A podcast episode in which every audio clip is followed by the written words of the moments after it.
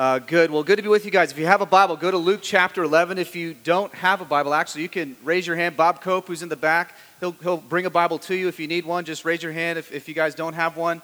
Uh, over on this side, possibly, and over here, Bob.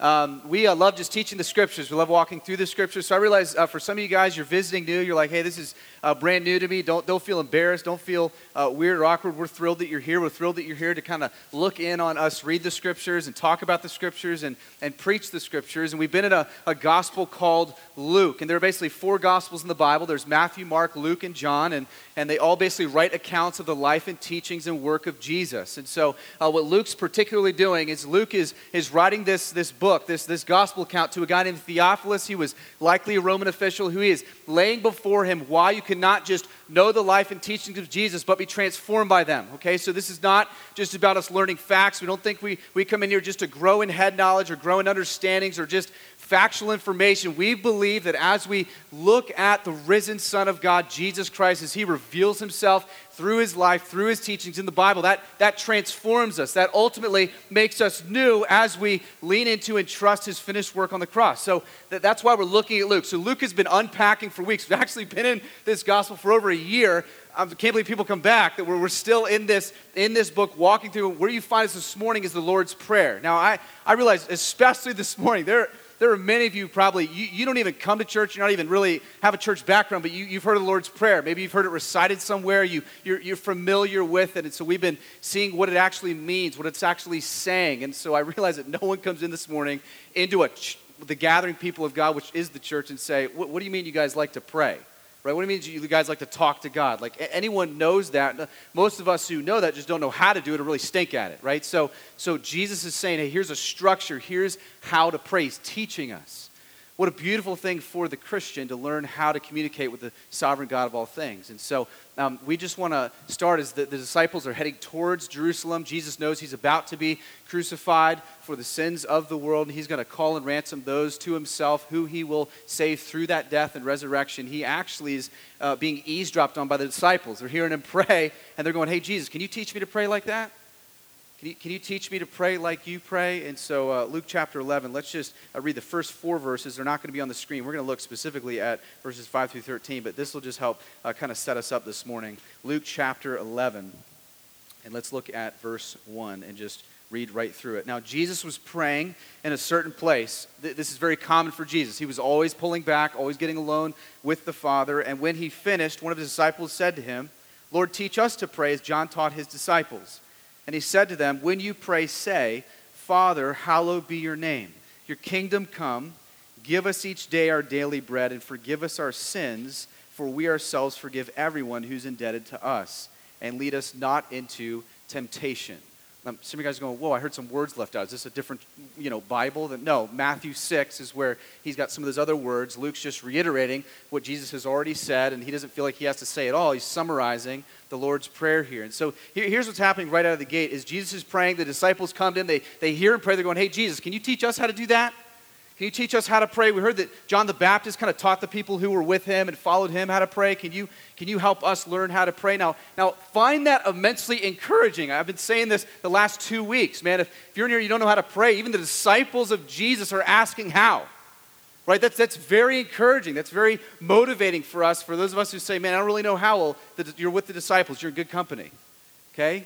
You're not to be ostracized, not to be looked at as weird. This is very common, commonplace. And so Jesus is going to roll out here after he has just kind of brought before them that God is in control of all things, that his name is to be hallowed, that he's a, a good father you can approach to who's available, inviting, intimate, loving, kind, gracious, that, that he has a will that, that will be fulfilled, that you can participate in that, that we gladly submit to what he wants to do and in, in his decrees and all that he's ordered. We have a God who forgives sin that we are indebted to because of our sin. He incurs the debt, pays it in full with Jesus. Then he leads you out of temptation into nothing that harms you, but only those things you can delight in and find further joy and further life, he's now going to give a parable or an illustration. Now, that's basically just a word picture to kind of give or sum up a theological concept.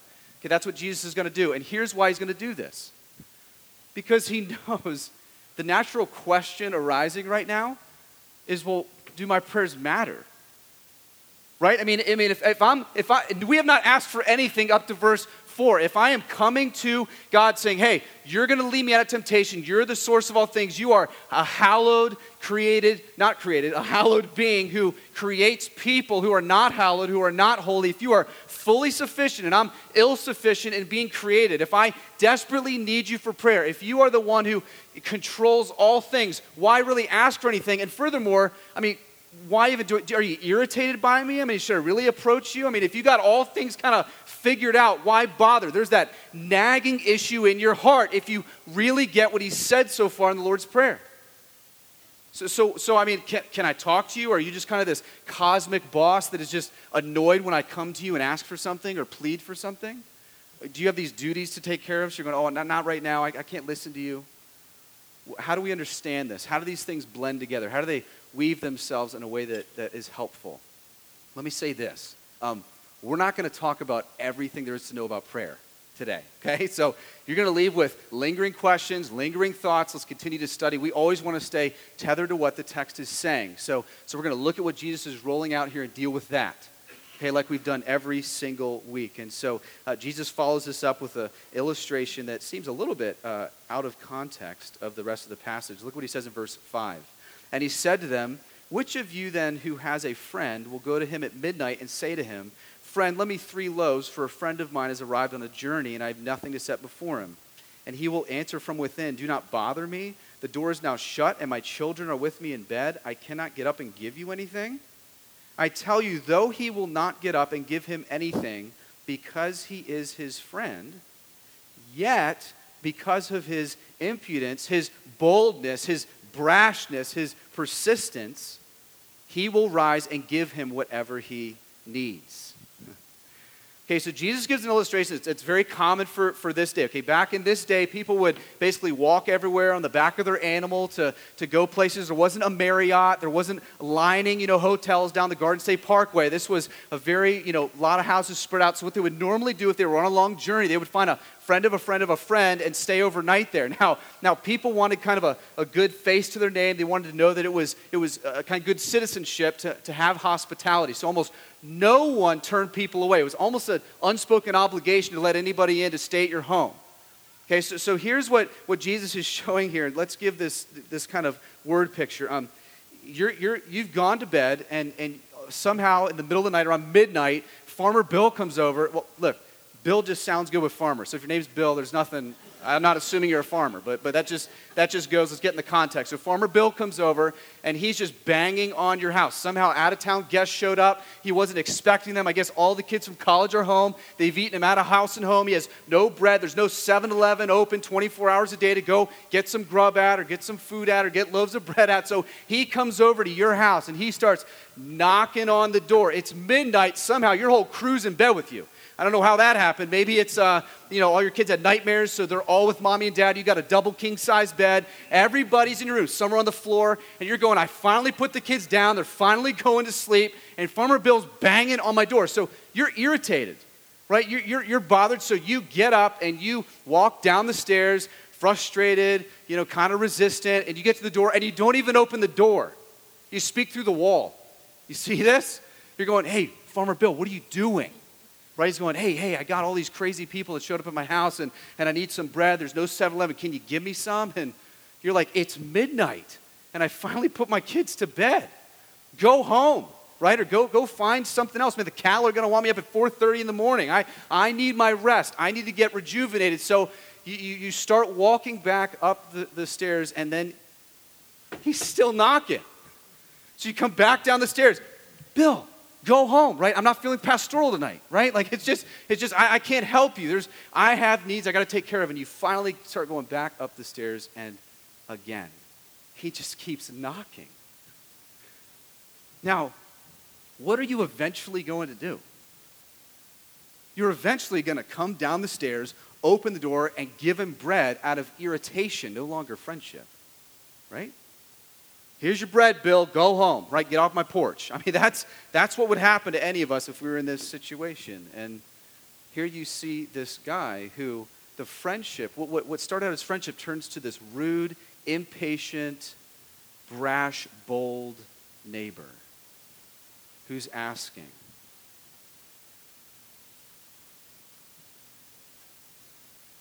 Now, Jesus is really threading two needles here. The, the, first thing Jesus is getting at is, is not when you pray, pray like a rude, irritated neighbor. Okay, he's not saying when you go to God, you're, you're not God's boss, right? No one is, okay? God's the boss. He, he made you, you didn't make him. So, so you really don't have any authority to go to him and say, hey, you got to do this, you got to do this, you, right? So, so he's the boss. He's not saying go to him like that. He's saying, even in your imperfect goings, even in your wrong motives, your wrong desires, your irritability, God is good because he's good. You're not going to him to make him be good. It's just in his character. He's approachable, he's loving, he's kind, he's generous. So even in the imperfect askings, God will do what is good. Like even in, in, in just your, your sinful nature that approaches God wrong sometimes. Because he's contrasting it with, look, there, this is the contrast you got to see. He's showing, hey, if this man, if this man listened to his neighbor out of irritation, Imagine what a good, kind, loving dad, father of the universe to his children, how he will listen. There's a contrast. I mean, imagine if you, as his kid, approach him, how different that is. If even someone who's defective and has wrong motives and is irritated in the middle of the night because of his persistence will still say, Here. He's trying to get you to see that, that, that God is who he is because he is who he is. You're not making him generous. You're not making him good. You're not making him kind.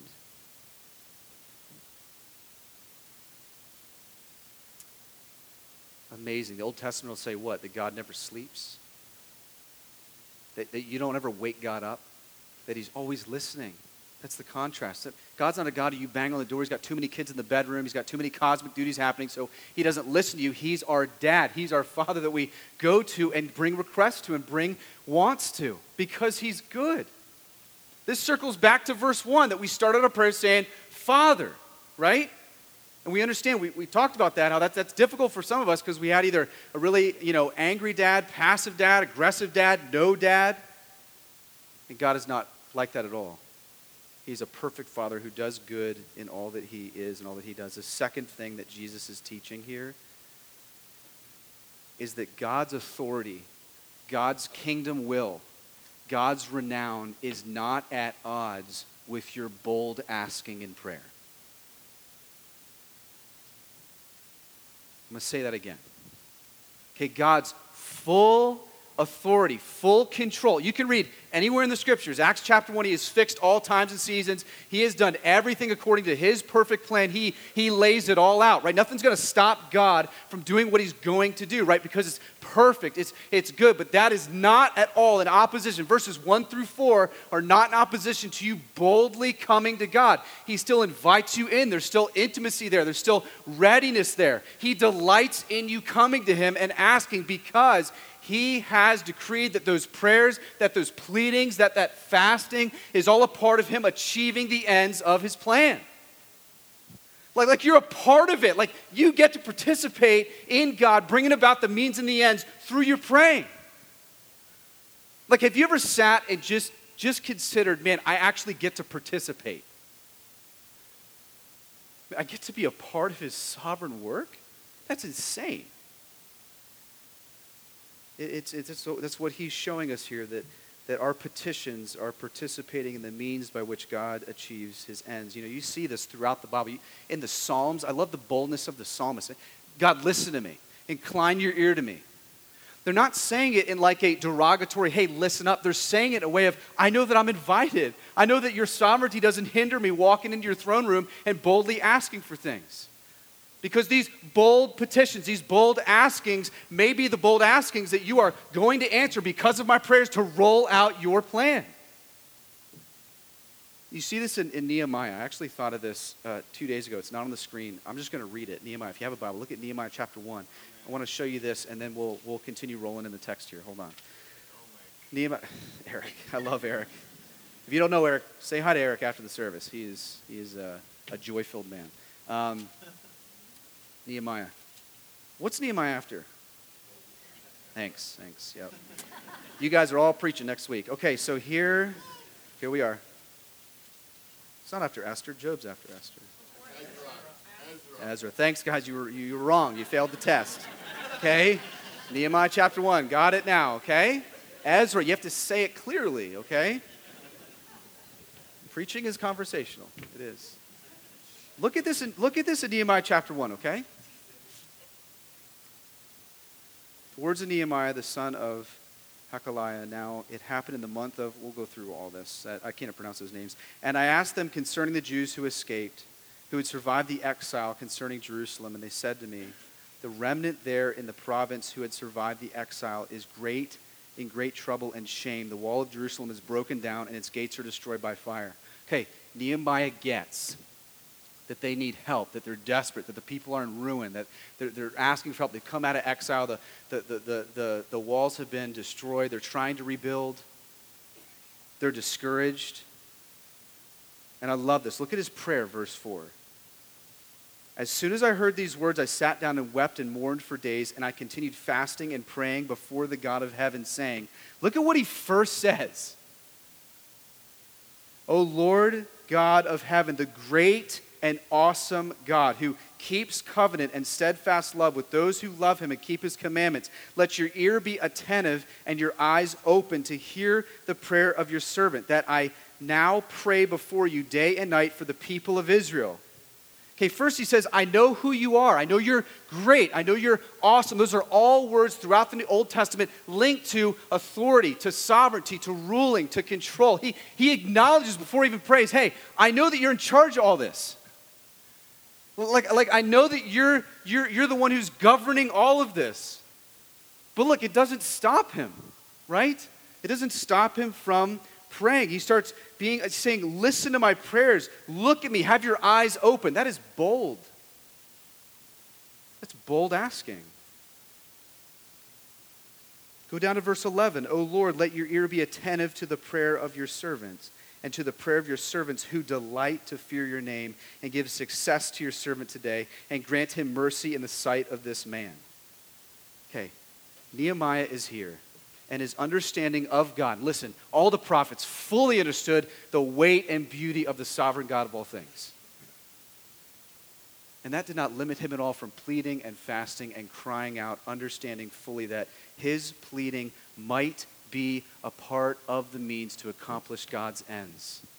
He's saying, God, I know that I'm not going to stop pleading. I'm not going to stop fasting. I'm not going to stop crying out because these prayers, please listen, these prayers might be what causes this all to happen according to what you've laid out. I love it. It doesn't hinder his praying. Jesus is just laying out that because God is sovereign over all things does not mean we cannot boldly approach him as his kids. It actually invites us in to participate in the mind blowing work of redemption. That he would even let us do that is a miracle. So look at what he keeps saying. It leads to this incredible promise, verse 9, Luke chapter 11. This is why Jesus says this. And I tell you, ask, and it will be given to you. Seek, and you will find. Knock, and it will be open to you. For everyone who asks receives, and the one who seeks finds. And to the one who knocks, it will be opened don't you, aren't you expecting Jesus to say, and I tell you, don't be like that dumb neighbor? Right? Aren't, aren't you thinking that's what he's going to say? Like, as I'm reading this, hey, don't be like that guy who's irritable and rude and shameless. Unbelievable. He almost says the opposite. Hey, God's your father. Man, you can walk into his throne room anytime you want as a son and daughter. What? You have his listening ear any moment of any second of any hour of any day. He's not too busy for you. He's always listening. He's eager. He delights in your asking. It's profound. And so he says here don't hesitate to be bold. Don't be embarrassed. Don't be timid. And approach the God of the universe because he's saying, do it. He's letting you as his kids. Some of you are going, wait a second. Is this a blank check? Right?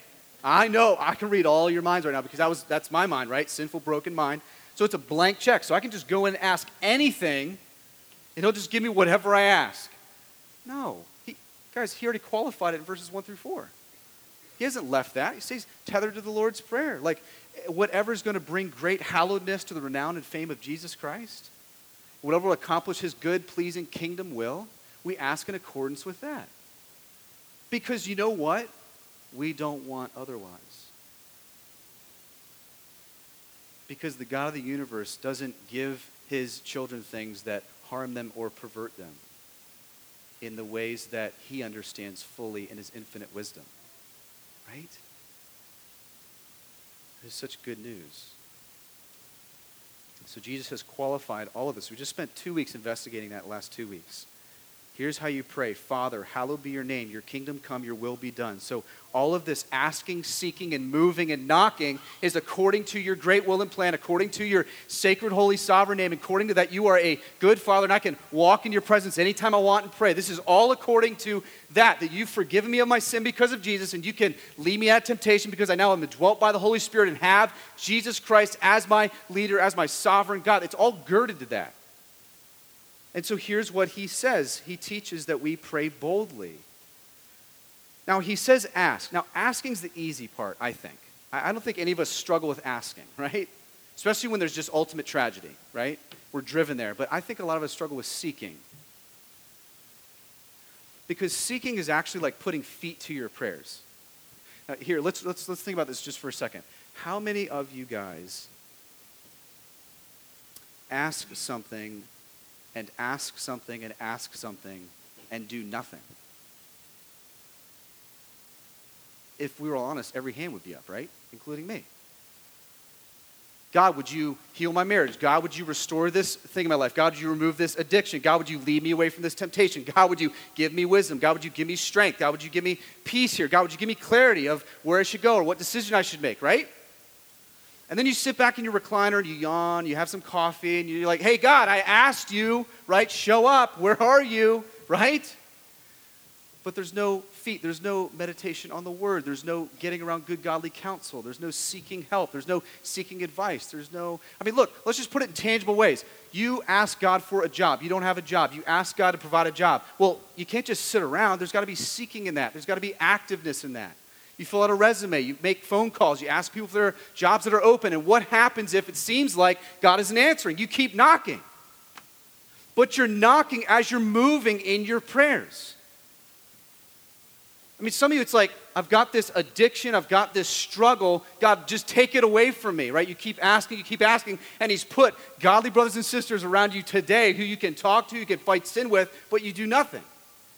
You don't put any feet to your prayers. Some of you guys are in difficult marital conflict. And you think that by asking God, just fix my marriage, that means the marriage fairy is going to come in the middle of the night, and you're going to wake up the next day going, Oh my gosh, I love you. I love you too. Hey, will you slow dance with me in the kitchen? Right? like, when has that ever happened? When has that ever happened? I mean, but you actually think that because there's no walking in it. You don't get in good, solid biblical marriage counseling. You don't get around other older men and women who can teach you how to be married, how to walk in marriage. You just sit back and just keep asking, keep asking, thinking that means God has a marriage fairy that's going to intervene somehow miraculously in the middle of the night. And as you walk in that, and as it's hard, what do you keep doing? You keep knocking God, move in this, move in this counseling, move through our asking, move through our movement move through this conversation. Some of you guys are looking for a spouse. These are the best. I'm just praying that God just he just shows up with flowers on my doorstep and writes me a letter of the poem language I love. What the heck are you talking? Okay, you, you ask God, hey, God, would you, would you give me a spouse? I long to be married. I long to be in a covenant relationship, a covenant, you know, marriage with someone. And then guess what? You say hi to people, right? That, here's a good idea. You actually have conversation. You actually, hey, you're cute. Hey, you're good looking. Do you love Jesus? Yeah, let's get coffee. I mean, I, like it's it's that easy. I, i am telling you, I've seen this. I, have been asking God, asking God. Uh, okay, well, you, He gave you your mouth too. Like, have you said words? Well, no, I haven't said anything. Okay, well, you know what? You might still be sitting here when you're 85 in your lawn chair still. I mean, I, so guys, there is movement in your asking. There's movement in your walking. I think this, ask, seek, knock, reveals a lot of the powerlessness we see in our prayer life. Because God is letting us participate by our movement in his plan and in his ways.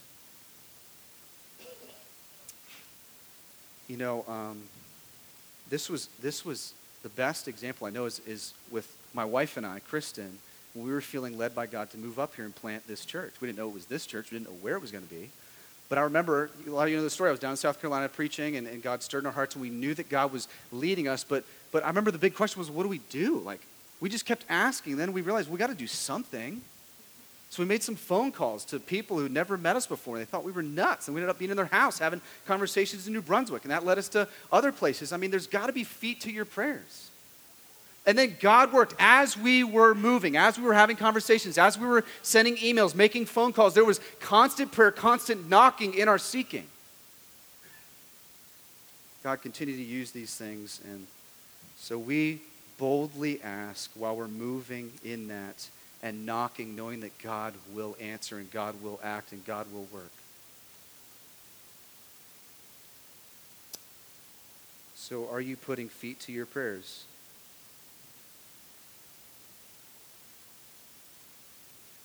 Where's there some movement that needs to happen in your life?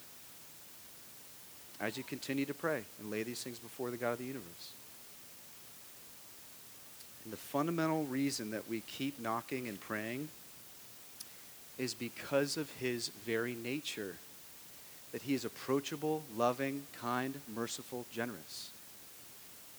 That we see in verses 5 to 8. That's why we do it, which is in counter opposite to all historical gods of human religion. If you study them just throughout the his, just throughout history, you'll see they're all built kind of typically around normal monarchs and kings who are all unapproachable, unavailable, and just demand. It's not the God of the Bible. God of the Bible invites you in. says, You're my kids.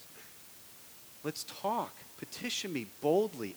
Ask because that's the relationship we have now if we are in Christ. This is why Hebrews 4, a great text that we know, says what? We have a high priest who sympathizes with our every weakness, who we can approach at his throne of grace whenever we need help and we're in time of need. Isn't that wonderful? That you can approach his throne, which is just pouring out grace to you whenever you need help. Let me just say one thing here. Um, the reason that we can ask, seek, and knock and go to the house as a neighbor who God will welcome as a father, and not an irritated, shameless neighbor, is only because of and through the life, death, burial, resurrection of Jesus Christ right? So, so this access to this god is, is made through jesus christ. So when he goes and he takes your sin and he gifts you his righteousness and when he kind of you know calls you into his family adopts you as his own when he does all of these things these beautiful realities that we call the gospel of jesus christ then you can approach him as father. That's why i've said if you want to learn how to pray don't just look at someone on their mat time of day hours they do it. Look at a kid who loves his dad and look at the way the dad delights in his kids because that's what prayer is like. And this is so important to understand that God does not treat his own like strangers. I was thinking about this. There's usually like once or twice every day where I'm either reading or I'm around the house somewhere and I can hear Jackson and I hear this, Dad, right? Daddy, Sometimes I'll just hide to make him annoyed so he can't find me, or I'll run downstairs to the basement. I know, but it's really fun. You, you know, so he starts looking and he can't see me, but, but ultimately at the end of the day, he, he finds me, right? And then he always comes up. It's usually one of three things. Now, I wish it was, hey, can we memorize Romans? Now, I, that's just not what he's going to say. So, so here, here's what he says. He always comes to me and he goes, Daddy, and then he's so excited and he goes, Can I have some fruit snacks? Right? Okay, Book of Romans, fruit snacks. I, mean, I guess, you know, well, and then I'll decide if, hey, if that's good for you right now, if that's, have you eaten your dinner? Is this, is this a wise choice? Are you just greedy? Or, or it's, hey, can I watch Mickey Mouse? You know, we watched Mickey Mouse yesterday, buddy. How about we, you know, do something different or read this book? Or, I mean, and then my answers are always, but, but he loves coming to me and asking. He has no, no worry or embarrassment asking me anything. There's, there's boldness all the time because he sees that we delight in him. And he knows it's okay at any time to come ask and lay something before. Now, contrast that with I'm out somewhere, I'm not at home, I'm, I'm you know, meeting some of you for coffee, or I'm studying my sermon at a, at a coffee shop, and this older man comes up to me and says, Can I have some fruit snacks? Right? Be like, No way, right? I, number one, I don't know who you are. Number two, you want fruit snacks? Like, that's weird. I mean, I, you know what I mean? Like, can I watch Mickey Mouse? I mean, that, that would just be odd, right? That, that wouldn't make any sense. I don't know you. I don't, what's the difference? That man's not my son. He's not like my son. I don't see him as I see my son or you see your daughter. And so there's this unbelievable way that God sees us. Some of us have to work through the, the chaos that is our past in that so we can actually see him biblically and understand him the way that he reveals himself as a good father. But this is how we know him through the broken body and shed blood of Jesus. So God treats his own not like strangers, right? We're all created, but we become his children when we trust in Jesus. We have access to him through what Jesus Christ has done. Let's finish this thing out. He's going to put this in context to help us see his love, mercy, and understand why sometimes he says no. Because he always answers yes, no, later. Verse 11 What father among you, if his son asks for a fish, will instead of a fish give him a serpent? Or if he asks for an egg, will give him a scorpion? I love it. Jesus gives a basic principle. Generally speaking, good dads, decent dads, give good gifts to their kids. Right? And I love it. He does what any good Jewish arguer does. He goes lesser to greater. So he starts out with father or with neighbor in verses 5 to 8. Now he moves to father, parent. And he's talking to the disciples. So he goes, Hey, you disciples, some of you guys are dads. Hey, if your son came to you, I love this, and, and he asked for a fish, staple food, which he's going to take a snake and throw a snake at him? Like, that's a wicked joke, right? That's evil. You're not going to do that because you're a good dad, because you care about your son. He says, Hey, which you disciples who's a dad when your son's hungry, right? And he asks for eggs, preferably scrambled right? Like, which one he's going to throw a, a, bunch of scorpions at him, right? Now, scorpions actually looked when they when they laid down over there in Jerusalem, little, they look like yellow, look almost like eggs when they're down there. So it's almost like, what are you guys going to deceive your kid and just give him something dangerous? Like, haha, right? Good dads don't do that, generally speaking. Here's the thing. Here's the root issue that Jesus is getting at. He's circling it back to the first word of the Lord's Prayer. Some of you are not 100% convinced you can trust God as a good father. That's all it boils down to. You are not 100% convinced that all that he gives and withholds is never to derail, hurt, or wound, but always to lead you into making all things new in your life.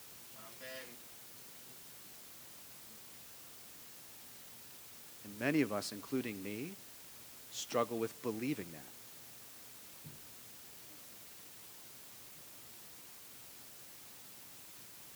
Some of us go, man, I've been asking for eggs. Just seems like I keep getting scorpions. Right? Keep asking for fish. I keep getting snakes. But we're not seeing it through the lens of a God who's a good father who never gives anything that would harm or pervert his children. And this is just like us, right? Sometimes we will, we, our, our kid will ask and we will withhold and not say yes, and they will get angry and pout, think you're Hitler, right? But what do you do, right? A good father stands in that because they see the corridor of time, they see what's down the road, they see what is most joy filling. They prefer laughter over tears for their kids. This is, you love passion in their life. You're going to always, Lord willing, answer imperfectly as a parent what is best for your child. And you don't want to pervert them, you don't want to harm them, right? Here, here's what the wicked, evil dad or mom does, right? Oh, they give into this. So they hear the kids say, Well, um, oh, I can't go in the street. Well, now I'm sad about it. Oh, okay, go ahead and go in the street right? I mean, only a wicked father and mother does that. A loving father, a loving, perfect, infinite dad who knows all things, who has infinite wisdom, who sees down the full quarter of time of your life, always knows how to answer and what to give and when to withhold. And it just comes down to either trust them or we don't. Right? I mean, our kids either trust us as parents or they don't.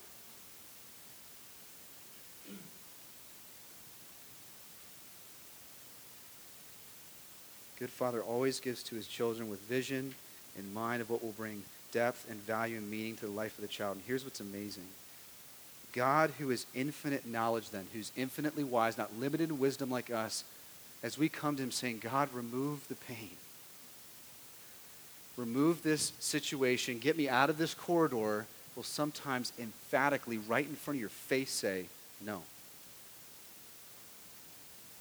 And it's not because he's angry at you. It's not because when you were 18, you did something that you're still holding over your head that you repented for 17 times.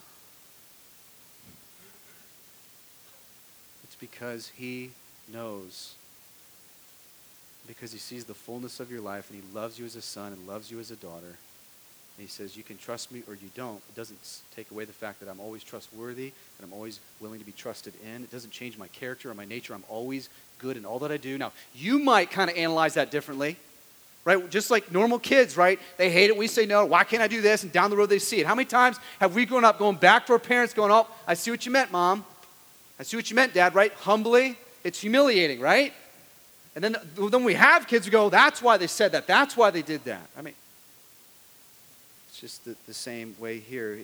He knows that some reason he could have stopped it, he could have started it, but in his beautiful, glorious, beautiful, unwitting providence, he knows that if he said yes when you say no, that it would wound or derail you. And if he says no and you wanted yes, that it would wound and derail you. So he says, Here's my answer. Because he sees it all, he's outside of time. And listen, the, this is, let me tell you what I'm learning. I'm going to give you one sentence. If I, if I can sum up the last month and a half for me, is the settling of fear in your life has little to do with how he answers, but knowing who is answering. That, that's, that, that's all I got. Last six. It, the settling of your fear, the settling of your anxiety has little to do with how he answers your prayer. And it has everything to do with knowing who is answering your prayers. Culminates here. We're going to land the plane here, verse 13, then we're, we're done. If you then who are evil know how to give good gifts to your children, how much more will the Heavenly Father give the Holy Spirit to those who ask Him? Jesus says, even you disciples, he's talking to the disciples here, even you disciples have evil intentions, evil motives. You have residual effects of the fall. You are not perfect, right? Practically, you're perfect positionally because of Jesus, but you're still going to struggle this side of heaven. You're still going to walk through temptation, walk through sin, walk through heartache, you're going to have imperfect motives. How do you, who even still has evil in your heart, you know how to give good gifts? How much more so then, God, who there's no evil in it all, there's only holiness, there's only perfect, infinite wisdom, how much more does He know how to give perfectly to you?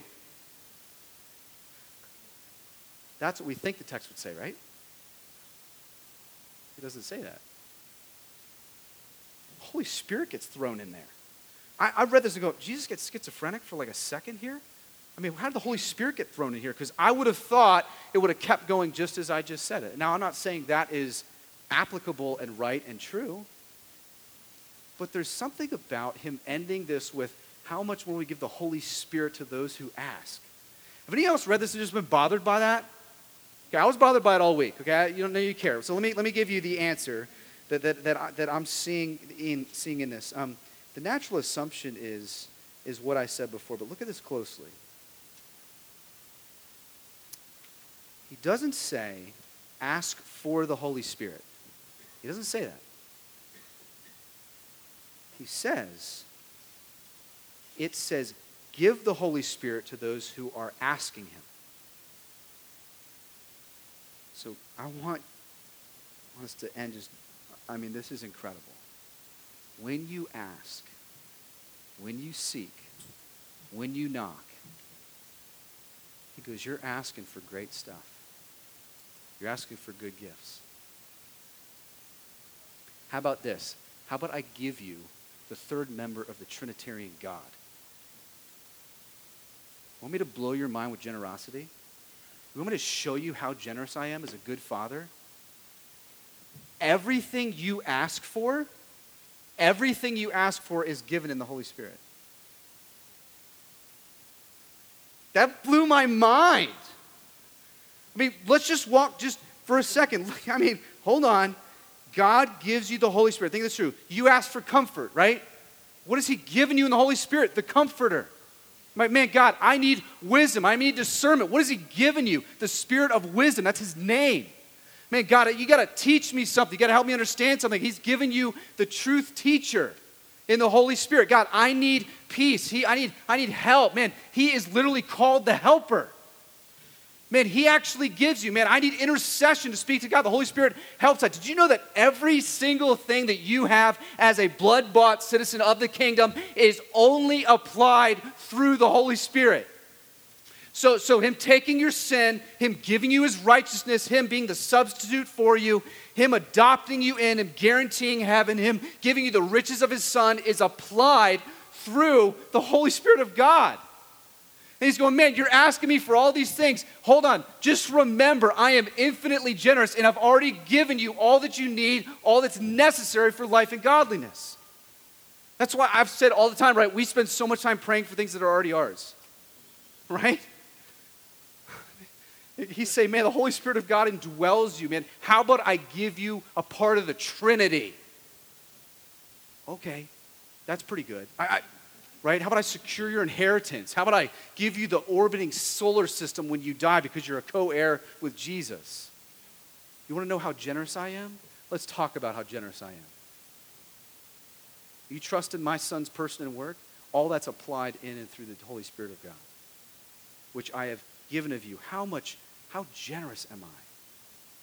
So when you come asking, you come seeking, you come knocking, hey, don't forget that how much more so have I given you in the Holy Spirit of God?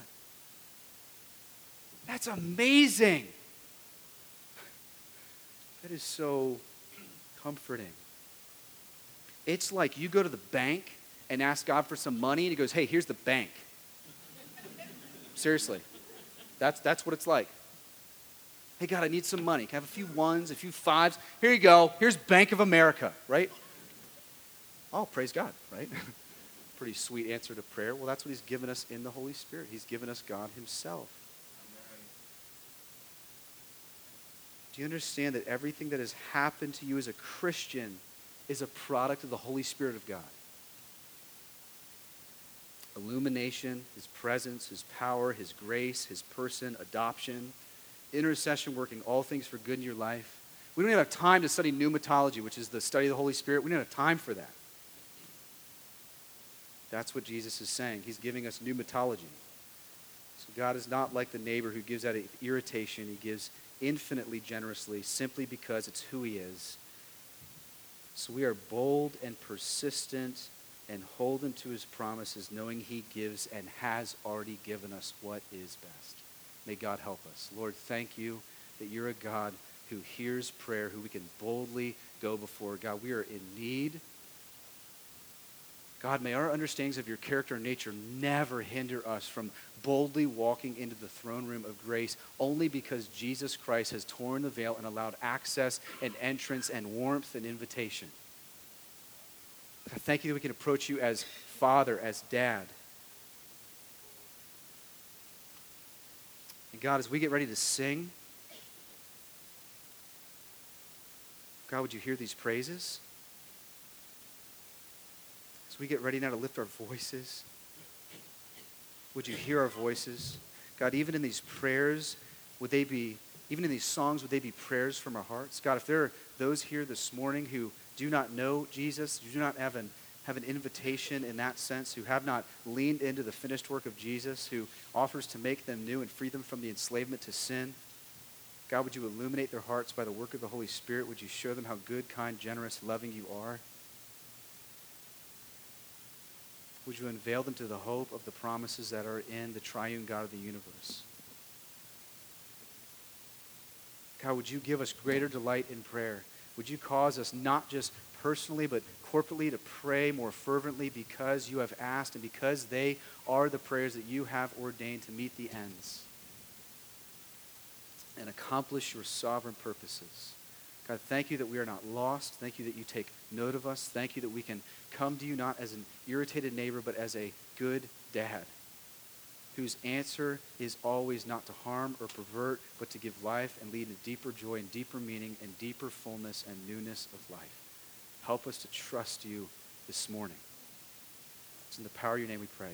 Amen.